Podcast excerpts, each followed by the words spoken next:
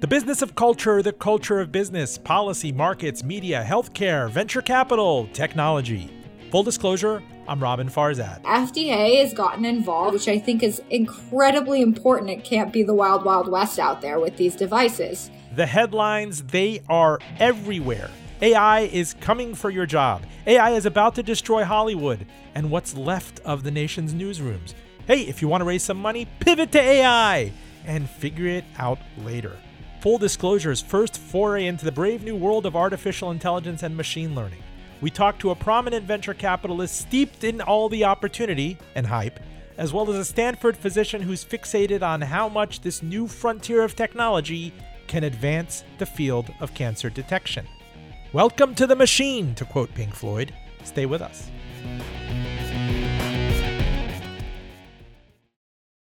This episode is made possible by the support of Salomon and Ludwin, a boutique wealth management firm dedicated to helping families make smart financial decisions. You worked hard and sacrificed to create and build wealth. They treat advice given to you with the respect your journey deserves. For over 30 years, Salomon and Ludwin has earned a reputation of trust and confidence, recognized by Barron's as a Hall of Fame advisor. More at salomonludwin.com. Full Disclosure podcast to NPR, Spotify, and Apple Podcasts. The link, please subscribe, is fulldradio.com. Again, fulldradio.com. I invite you to join us in person in Charlottesville, Virginia on the evening of Thursday, May 18th for a very special Full Disclosure Live with Margaret Brennan, host of CBS's Face the Nation from the historic Paramount Theater to celebrate the 50th anniversary of WVTF Radio IQ News. Ticket info at WVTF.org and on Twitter at handle Robin Farzad. Thursday, May 18th at Charlottesville's historic Paramount Theater.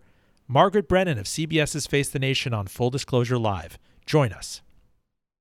Joining us from Northern California is Roxana Daneshjou. She's a Stanford med dermatologist working on the intersection of AI and machine learning and precision health. I'm fascinated by some of the stuff you've posted on Twitter, Roxana, about the robot eyes helping human eyes detect melanoma and other skin cancers. How are you? I'm doing great. Thank you so much for having me here today. You know, AI is very big buzz term everywhere on Twitter. Every company is trying to invoke it. We're now an AI play or a machine learning play. It seems like if you juice up your press release with that, you'll get a higher valuation from Silicon Valley. But I'm fascinated again by how this can help the detection of skin cancer, which is an elusive game, decidedly dependent on the eyes of the derm or the oncologist, a small freckle somewhere could conceivably metastasize into a lot worse. I'm reminded of the mole on the bottom of the late Bob Marley's foot, right? And all the various other things that can happen. So, talk to me. When did you first get introduced to this field? You were pretty early on it. Yeah. I mean, I remember reading about it a couple years ago and what was going on with the field of computer vision which is a field that basically takes images and tries to make predictions based on those images of what is going on in that image. And so as a, someone who was getting ready to do dermatology training at that time, I thought, well, you know, as humans, that's usually what we do in training. We look at lots of examples of what a skin cancer looks like and basically learn what the patterns and features are to distinguish them from benign lesions. And so it seems quite possible that that is something that you could then train a AI algorithm to do. Now, since since having some of those thoughts and actually spending several years doing research in this space, it always turns out that things are not as clear cut and as easy as you hope. But I do think that I think there's a lot of promise in this space. And I think the important thing is figuring out, you know, what is the reality that we can create versus cutting through what's been a lot of hype. Dr. Daneshjou, take me back to medical school or your residency or various internships. How are you benchmarked in terms of detecting suspicious lesions? There's a lot of noise out there. There are certain freckles that may or may not be what irregular around the margins. Right. I'm thinking of what was invoked in that Sopranos episode by Tony Soprano. But how are you judged then? Is there is there are there expert eyes over you, or was machine learning kind of as a benchmark any part of your formal education? Oh no, machine learning was not part of my formal education. Um, just how a medical resident learns and a resident is someone who's graduated from medical school but is undergoing more specialized training you see a lot of patients, but you have a senior physician with you as well. So you go in, you do the skin check, and then the senior physician comes in and does sure. their assessment and gives you feedback on whether or not they agree about what lesions should be biopsied and what lesions shouldn't be biopsied. You get a second layer of feedback when you actually do the biopsy and you see what the results are. However, you can tell that there could be imperfections in that system. So, like if the senior physician misses something, you might not learn that. You might miss that. Um, and I think, you know, this idea of what is the ground, what we call what is the ground truth, like what are true, you know, what are things that are the true cancers versus not, is actually one of the difficulties when you're designing these model systems because these AI algorithms often need labeled examples of what is a benign lesion, what is a malignant lesion in order to be able to learn the important features. And so if your examples are not properly labeled, that can cause an issue in the process. Doctor, step back for a minute, if you will, for our listeners and explain the mechanics of, of skin cancer, how this goes from being something decidedly topical and superficial to, I guess, subcutaneous and worse. I mean, is the is the is the killer in the metastasis? How does it work? When is it caught? How in the world could you possibly look at every freckle on a body or every suspicious lesion times thousands of patients? I mean, unpack all of that for me.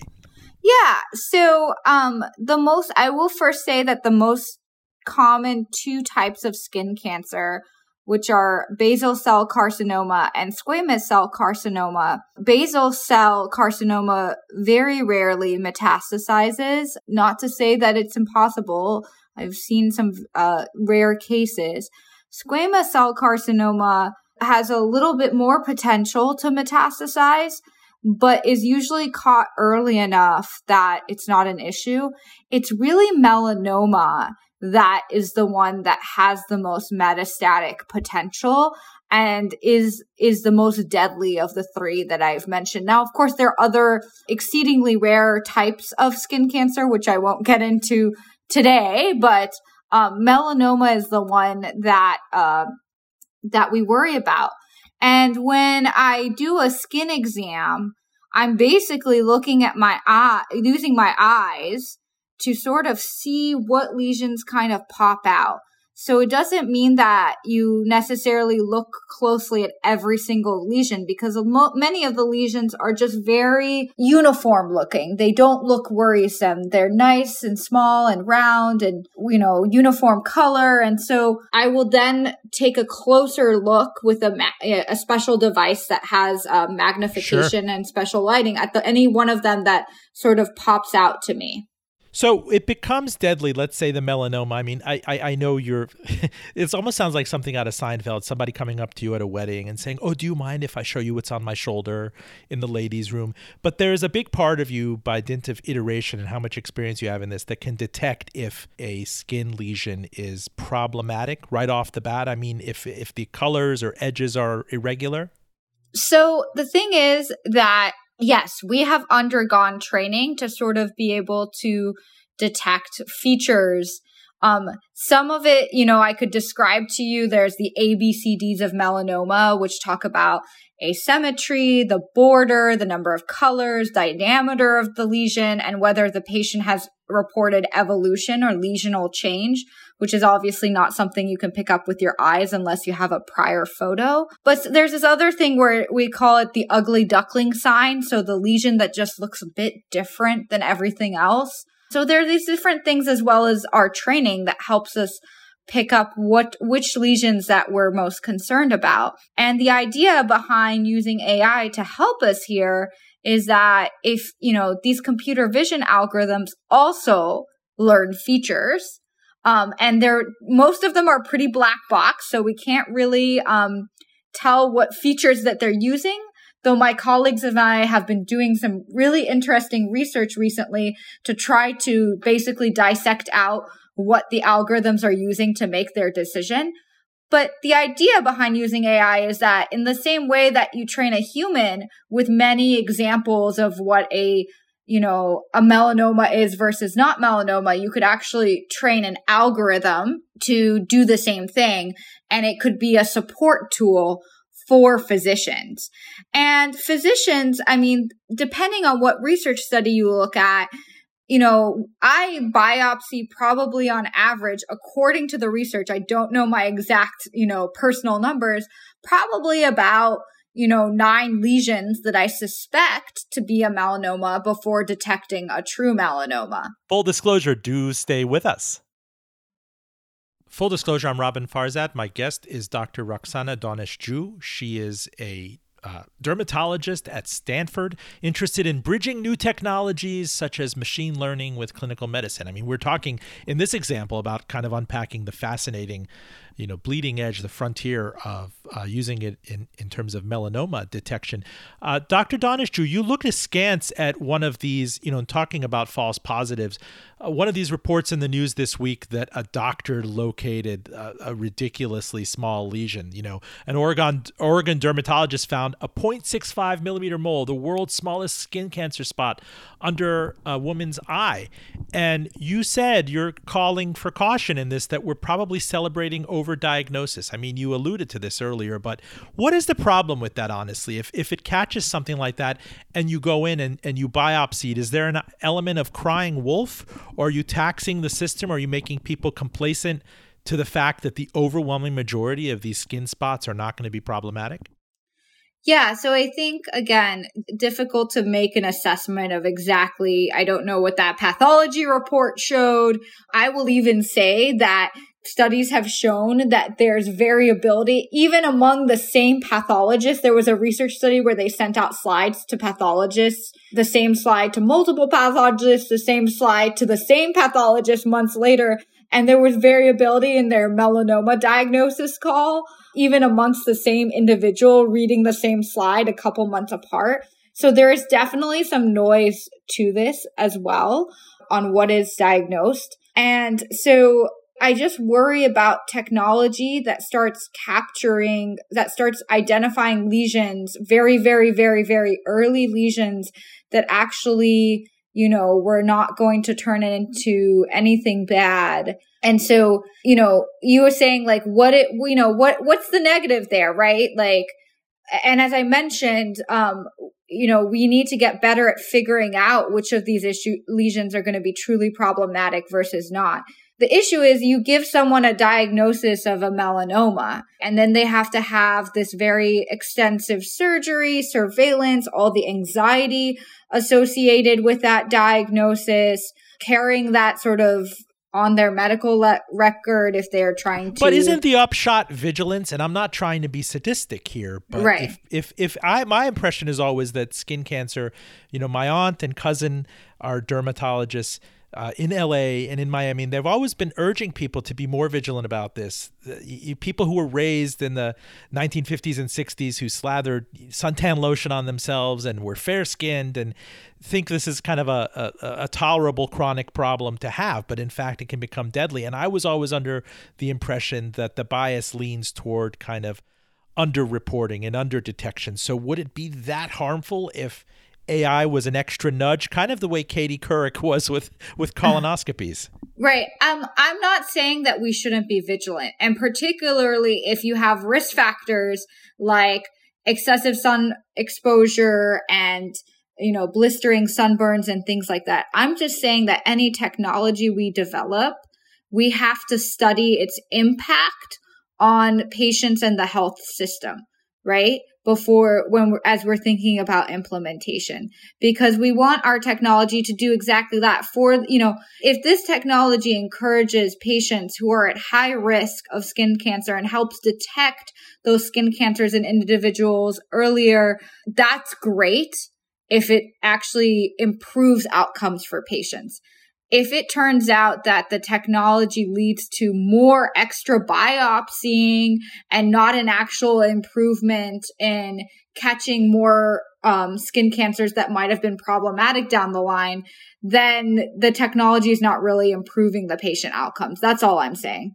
Walk me through what the data set is like. I mean, uh, uh ostensibly, you can have decades of high res images of uh, lesions, cancerous and otherwise, to feed into this big machine learning data set and, and kind of train it and iterate through it and feed real time data. When were you first introduced to this? Um, and what what is what is the existence of that data set kind of retroactively right now? I imagine all these dermatologists and oncologists have these on file, and increasingly the photography, the caliber has become more digital and more high res, so you have more to feed into the system. Yeah, so uh, you know the data is at the is at the heart of the algorithm development. And it's also maybe the part that can cause is the most difficult aspect and can cause you know the most issues around the algorithm development. And so you know a lot of hospitals have image data long-standing image data from years. Um, some actually some systems do not in radiology there's a lot of public data sharing of images sure. for developing ai algorithms this is less so in dermatology and of course patient privacy is incredibly incredibly important the biggest issues that I see in this development of AI in dermatology is just one, having enough data from you know multiple sites because a lot of systems don't share data with each other they silo the data and um, one of my areas of significant interest is making sure that the data is representative and represents diverse skin tones. You mentioned um, Bob Marley earlier. And so that's actually been an area of research for me is studying how algorithms do across diverse skin tones because most of the AI algorithms in dermatology that have been developed have been developed on images of skin cancer on white skin and have excluded images of skin cancer on brown and black skin. And what I showed in a recent um, research yeah, study. Let me quote yeah. from the abstract because you, you read right into that. Yeah. Uh, for your paper, widely quoted paper in Science Advances was in the summer of 2022, if I may read from it. An estimated 3 billion people lack access to dermatological care globally. AI intelligence AI may aid in triaging skin diseases and identifying malignancies. However, most AI models have not been assessed on images of diverse skin tones or uncommon diseases. Thus, you and your team created the Diverse Dermatology Images dataset, the first publicly available, expertly curated, and pathologically confirmed image dataset with diverse skin tones. You showed that state of the art dermatological AI models exhibit substantial limitations on the data set, particularly on dark skin tones and uncommon diseases. It seems to be going back to, you know, stats 101 kind of a sampling error that you're not, you know, that this this is starting with a fallacy to begin with. I remember when I don't know if it was Google or Apple or someone outside of the realm of cancer and medicine was having issues with photo identifying software and people of color right? And and Facebook and tagging and geolocation data. So this is always a bias that skews toward very white Silicon Valley Western mindedness. Yeah, exactly. And so that was one of the reasons that we did this um, study. As you mentioned, we looked at two different things diseases that were uncommon. So, you know, if you have a skin cancer that is not one of the very commonly seen ones because there are other types. And also, if you have a skin cancer appearing on brown or black skin, these algorithms do far worse when they're trained on only images of skin cancer on white skin. And so this is a huge problem in my mind in terms of equity, especially if when you're talking about implementing these algorithms where there are existing health disparities that already exist in terms of outcomes for patients who have skin cancer, you know, black patients, brown patients who have skin cancer. Studies have shown that amongst humans, even these patients are diagnosed at a later stage. It's, it's not recognized. And so it is particularly important that any AI algorithms that we develop have good performance across diverse skin tones or or else we're just going to actually worsen existing health disparities. And i find that to be completely unacceptable And I'm also thinking back to uh, the surprise of everyone. This was before your time as a doctor, but the first daughter, the former first daughter, Maureen Reagan, who died at the young age of 60 of skin cancer back in 2001. She was diagnosed with melanoma in 1996, only after it appeared as a large pigmented mole on the back of her right thigh. She had extensive testing and, and succumbed to this merely five years later. We don't talk about skin cancer often with people of color. It seems to be something that disproportionately hits Northern Europeans, people with very fair skin. But you're right about the sampling issue and the fact that you underscore that I, I guess this deficit of three billion in terms of access to dermatological care.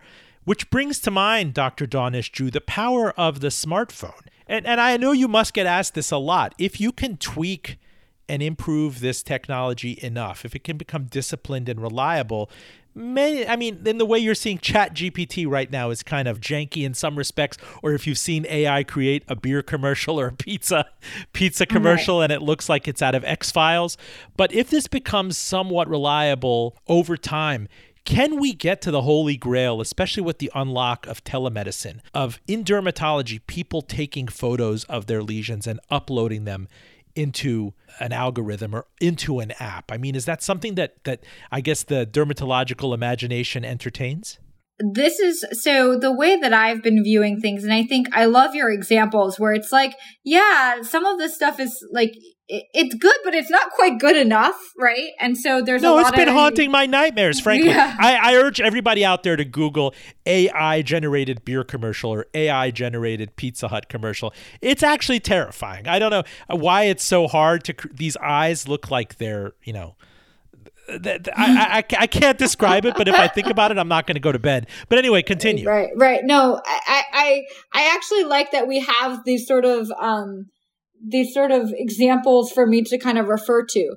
Uh, you know, there are a lot of people who have published papers that say AI can beat dermatologists. And I hear this all the time.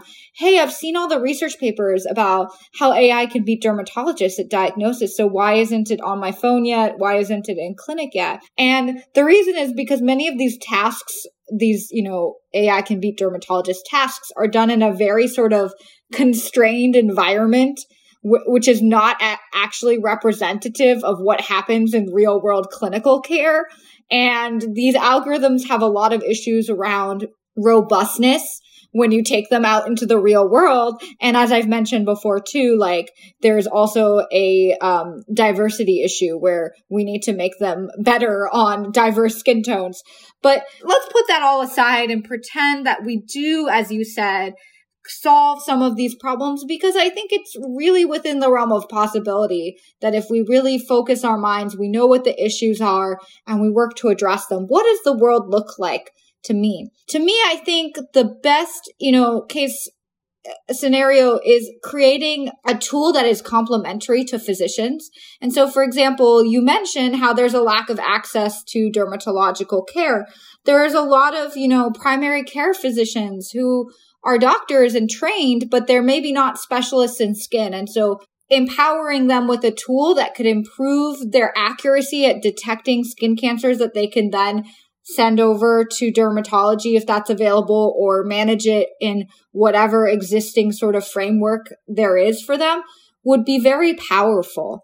I worry about direct to consumer unless it's been properly vetted and tested, um, because at least you know, with if you have a physician in the loop, um, they can use their best judgment to override if they think that the AI is wrong because no AI is perfect, just like no human is perfect. But there have been studies that have shown that human AI partnerships can lead to um, improvement in the humans performing the task.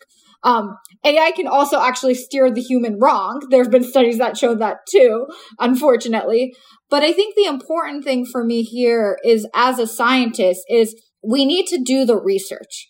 We need to do, if we're going to make claims about what AI is and isn't going to do, particularly in healthcare, which is a very sensitive thing, we need to have the appropriate types of research studies where the technology has been tested in clinic, looked at outcomes, make sure it's performing fairly, make sure it's actually improving outcomes for the patients. And I know, I mean, I live in Silicon Valley. I'm surrounded by it. My friends and my spouse are all engineers. So I know all about, you know, the whole Silicon Valley mantra of trying to move fast and break things. And I agree that there's a lot in healthcare that we can improve. I think there's a lot of things we can improve.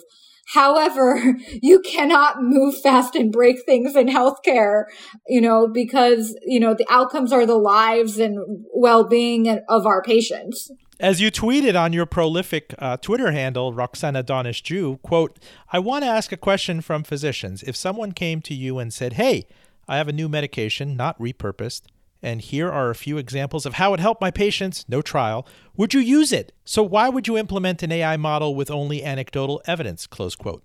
Yes, actually, that's funny you should bring that up. That actually came up after I spoke to a company who I will not name here and I asked, you know, it was a company that was trying to sell dermatology AI to healthcare systems, you know, saying, here, give our technology to your primary care or emergency room physicians, and it's going to help them diagnose skin disease better because you know, as you've mentioned, there's not always a dermatologist available. And of course, the first question I asked this company is, what research trials have you done? Can you show me good data that over a certain number of patients where you implemented this, you know, this actually improved diagnosis, this improved outcomes? And the answer was no, we have no trial data.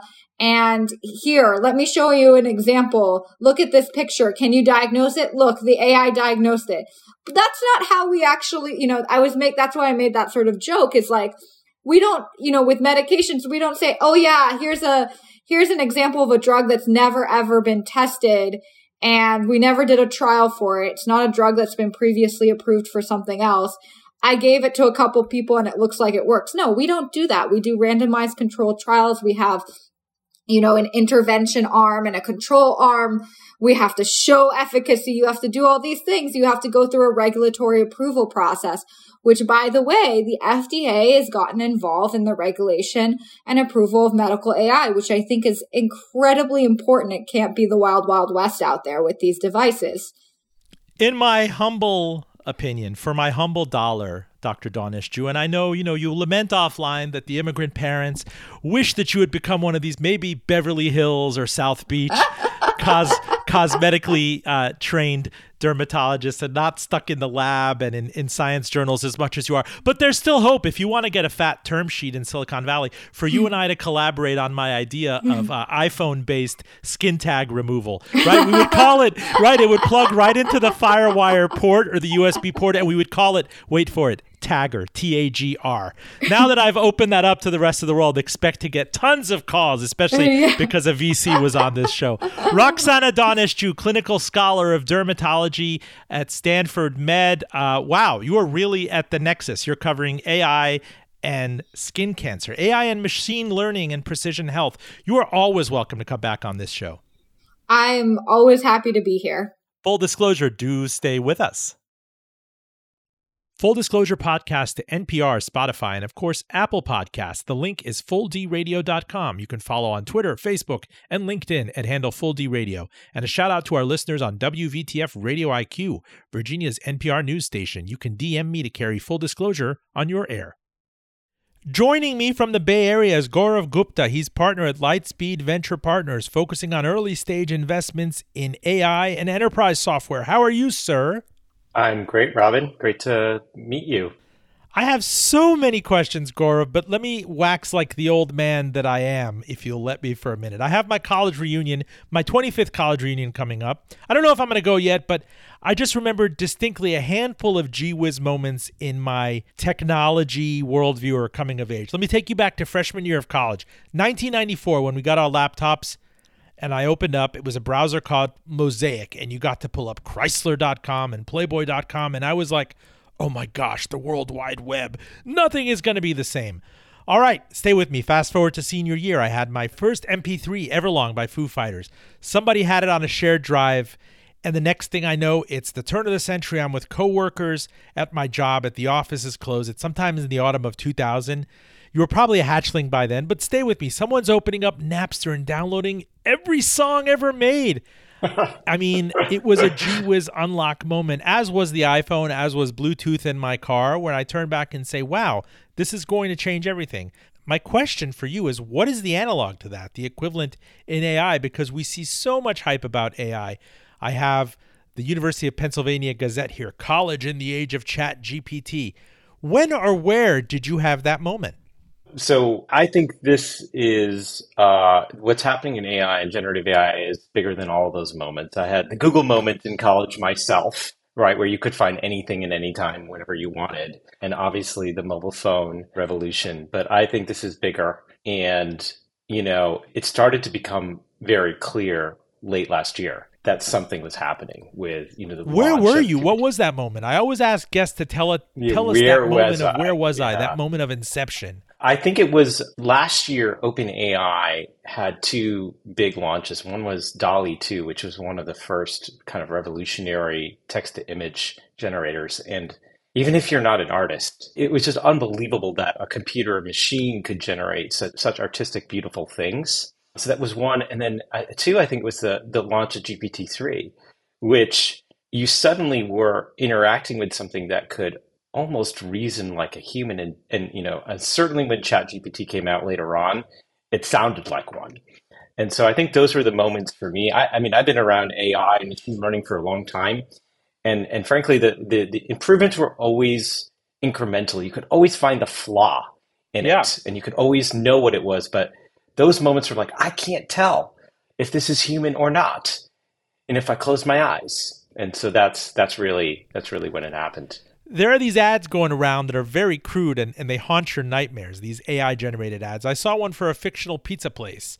I guess you could Google that. We'll hyperlink to it in the interview. There was one for a beer commercial, and these people, they look like androids, like zombies. I hate them. I don't know. I don't understand how this crude AI technology can't get the eyes right, or the eye contact, or some basic things such as holding a 12 ounce can to your mouth why do the lips end up eating the plate? You know, there was an ad for McDonald's out, an AI generated ad for McDonald's. It was a nightmare. I'm sure they're going to iron out these kinks, but why is it so screwy right now? Yeah, so a lot of this technology is based on something called a transformer architecture, which was you know researched at Google uh, several years ago, and they wrote a, a very famous paper called "Attention is All You Need." And fundamentally, what it talks about is this idea probabilistically predicting what should fill out a photograph or what should the next word that should occur in a paragraph. And so all of these things are effectively done with, you know, mathematics called vectors and, you know, do something called prediction, right? It's all probabilistic. It's in some ways you can think of you know human evolution is probabilistic. Uh, you know we started off as the cell right? And, and, you know through a set of you know random actions you know suddenly you know more intelligent life beings are formed and it's a combination of all these probabilities. So these things are still being refined and those probabilities you know create odd things. We've seen you know the concept of hallucination in the language models and exactly those kinds of things in these image models where you see hands missing or text is warped. But the reality is is that these things are improving literally, you know, day by day on a weekly basis. Like there are now models that can get, you know, to, you know, people don't show six fingers on their hands, whereas before that would happen. And so these things are improving quickly. These flaws are based on how they're built. And it's just mathematics. How rapidly is that evolving, though? I'm thinking about evolution on the Earth as you talk about something that took billions and billions of years. Some things are incredible to me. I saw your essay, for example, about democratizing generative AI, and there was that prompt, let me say, you cited an image from a Reddit user. I'm quoting here Stable Diffusion generated the above image by adding the prompt that I'm quoting a distant futuristic city full of tall buildings inside a huge transparent glass dome in the middle of a barren desert full of large dunes, sun rays, art station, dark sky full of stars with a shiny sun, massive scale fog, highly detailed, cinematic, colorful, close quote, and wow. I mean, yeah. it's it's exactly it's Pixar caliber, really good. And that would have taken a long time. And I was blown away similarly by something, my aha moment that I have to show you. The application Midjourney, there was a prompt for a 1950s model. And again, I'm going to hyperlink to it. It was so detailed. And I'm just shocked that it generated something like a, a, Natalie Wood, exactly what was called for. If I were nitpicky, I would say that the 1950s man in the suit behind her kind of looks like a cyborg. but my point is, it's unbelievable that this has been created out of out of thin air. Yeah, it's worth like understanding how these things work, right? So effectively, these models that you type that prompt is how does it know what all that text means, right? It's trained on real life examples. It's trained on real photos that are labeled. It's that, you know, that describe those various characteristics.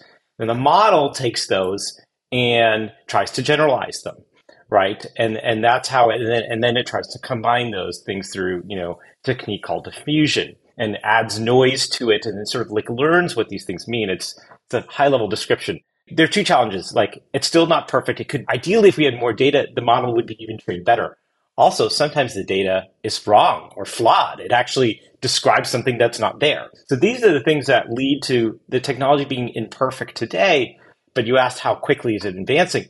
Turns out, as we add more data, as we improve the data, as we uh, make up for some of the flaws in the way they operate, you know, over the last, call it one year, I mean, we have seen dramatic improvements. Like, and literally, there's probably a new major model that's released by vendors like Stability, like Midjourney, like OpenAI that comes out every six months.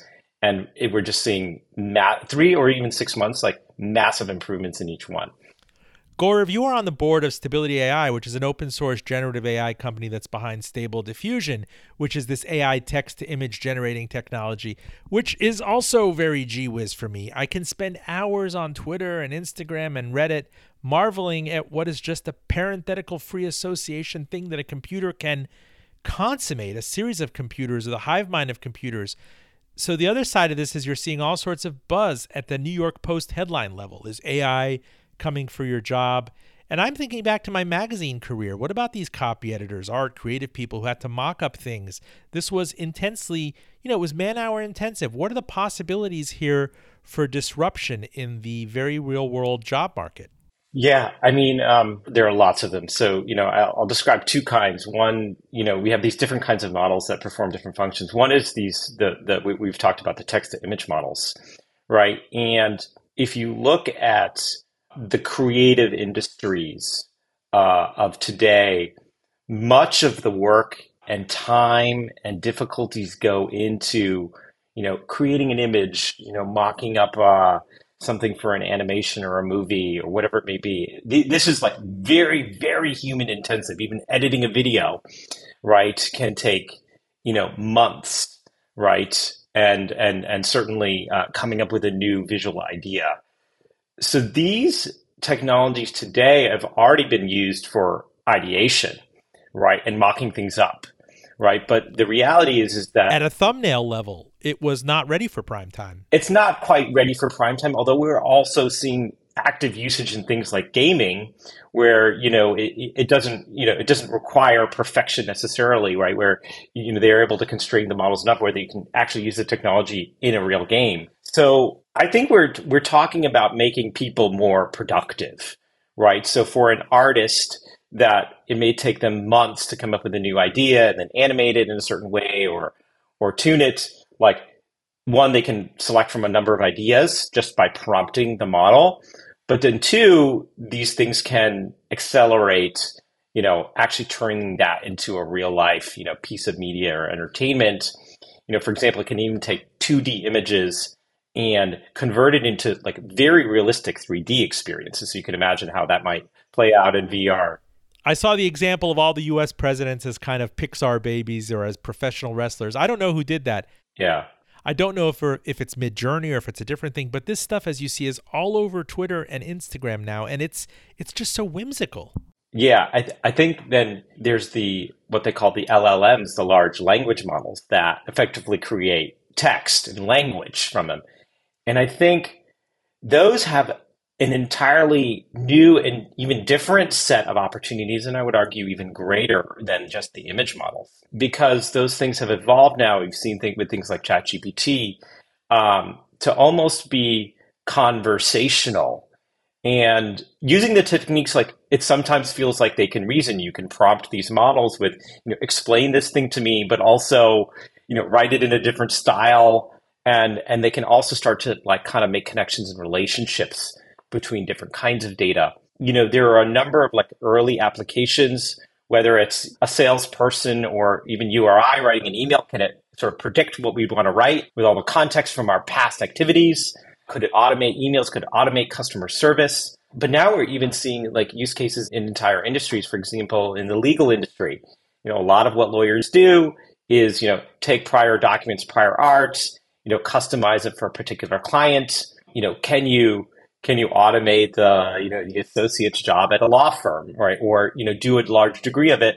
It's seeming increasingly possible, and so you know, there's this idea that are we taking away jobs? Potentially, are we creating new jobs because we're making people more fundamentally productive and you know you know that, that are higher end jobs I, I think that's absolutely true as well so there's always two sides of a coin with any technological revolution that's what's really exciting here Full disclosure, I'm Roben Farzad. You're listening to Gaurav Gupta. He's a partner at Lightspeed Venture Partners. He's also on the board of Stability AI, where he's a board observer. It's an open source generative AI company that's behind Stable Diffusion. This is a really revolutionary text to image generator. Talk to me, Gaurav, if you will, about ChatGPT. It's getting tremendous press. The velocity of the pickup of Chat ChatGPT, I understand, dwarfs, you know, Instagrams, WhatsApps launches, some of the most viral apps ever downloaded. I mean, Facebook in the yesteryear, this pickup, the tipping points were amazing, these hockey stick moments, but it seems like ChatGPT is at a whole different level. What happened there? Yeah, so ChatGPT took fundamentally the technology that existed in, in sort of an underlying model, GPT-3, GPT-4, and created an actual application that humans could interact with in a very, very natural way. And although that requires some behavioral change from you and I, we're not used to talking to computer and asking it questions and solve problems for us. It actually came very naturally. And fact, it's become almost like a new, uh, it opened the minds for a lot of people that they could communicate with a computer, ask it for what it want, what they want, and, and get an answer that they really understand you know, versus like going on Google and searching for a bunch of things on, you know, looking up those links and trying to summarize it with themselves, ChatGPT would do that.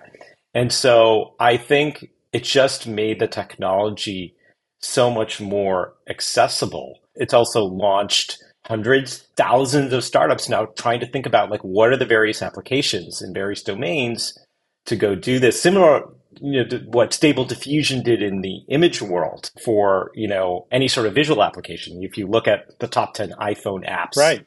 um, you know most of them are built on something like stable diffusion and open source ai what chatgpt has also raised is questions of concern right? Is this technology accurate?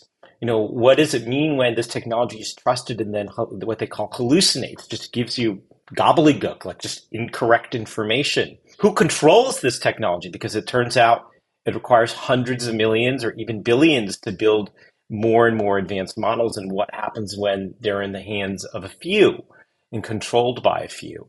Hmm. And so, you know, we now have a lot of controversy, you know, around, you know, what is the future of these models? Who should control them?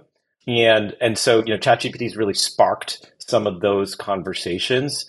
I'm personally so you know you know involved in Stability AI. My involvement in Stability AI comes from my interest in AI, but also my passion for open source. I've been an extremely active open source investor. I've worked at companies that have promoted open source and been successful public companies in the open source realm. And I've always believed that powerful technology is safer when it's open when it's available to everyone, when it's auditable, when you know the world can build on top of it and really understand it versus just being sort of behind closed doors, being a, a closed API. And so that's one reason why you know excited about stability, but just open source AI in general because I feel like it has the potential to even democratize it further than what ChatGPT has done. Gaurav, when are we going to see the everyday nudges of AI as, as kind of the tentacles come out? If you, for example, walk into a Starbucks, this idea that the app will predict and prompt, you know, what you want, your usual, it'll give you several bubbles, or your credit card company will use AI to flag questionable purchases. I mean, when are you going to see that tipping point for mom and pop? I'm thinking again back to my history, the Napster modem or Netscape moment we're seeing hints when you go to Google search or autocomplete or Microsoft Word or certain things out there that are in, indeed kind of telling us that this era is is here.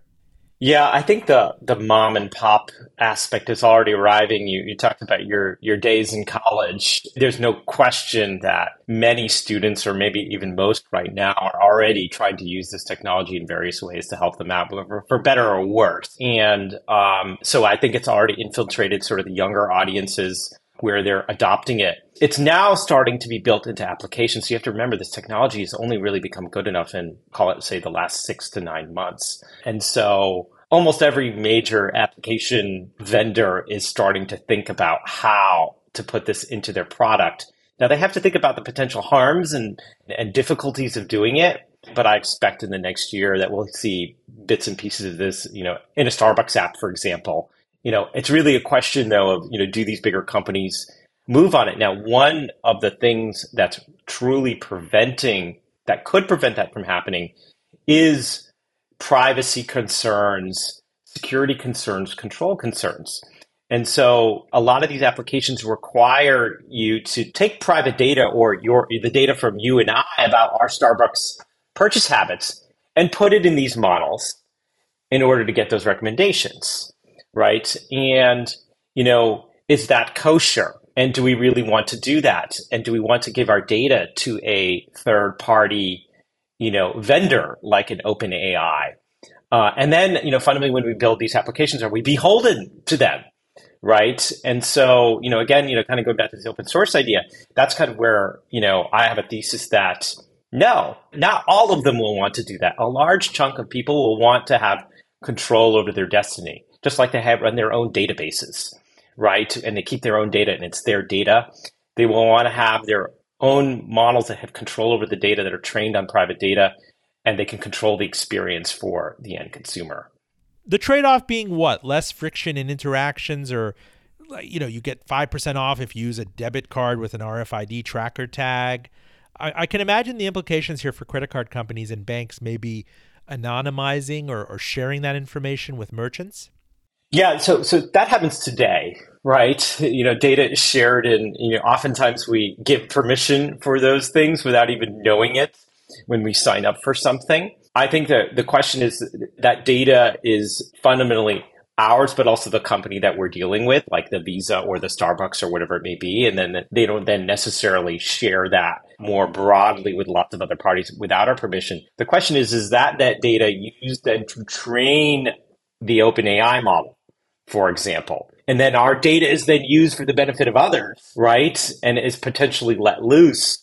Um, it's it's unclear, um, you know, how solutions to that will evolve, and those questions, those privacy concerns, and you know, you know whether the proprietary vendors like OpenAI will solve that, or whether open source and being able to sort of keep your own and run your own will, will be the solution here. In closing, Gaurav, indulge me maybe with some more whimsy. When are we going to see the first AI generated song to top Spotify? I mean, so I go back to this freaky McDonald's fever dream AI commercial, again, which I'll hyperlink to for our listeners. It was atrocious. It was a nightmare. I can't get it out of my head. But the song was so catchy. And, and one more for you. When are we going to see the first fully AI generated Super Bowl commercial? Uh, so, so I think s- s- songs. We've already seen some amazing productions from some artists who have employed AI to do a riff on one of their songs, and it and, it, and it's really really impressive. So I think that's pretty short term. You know, maybe in a year.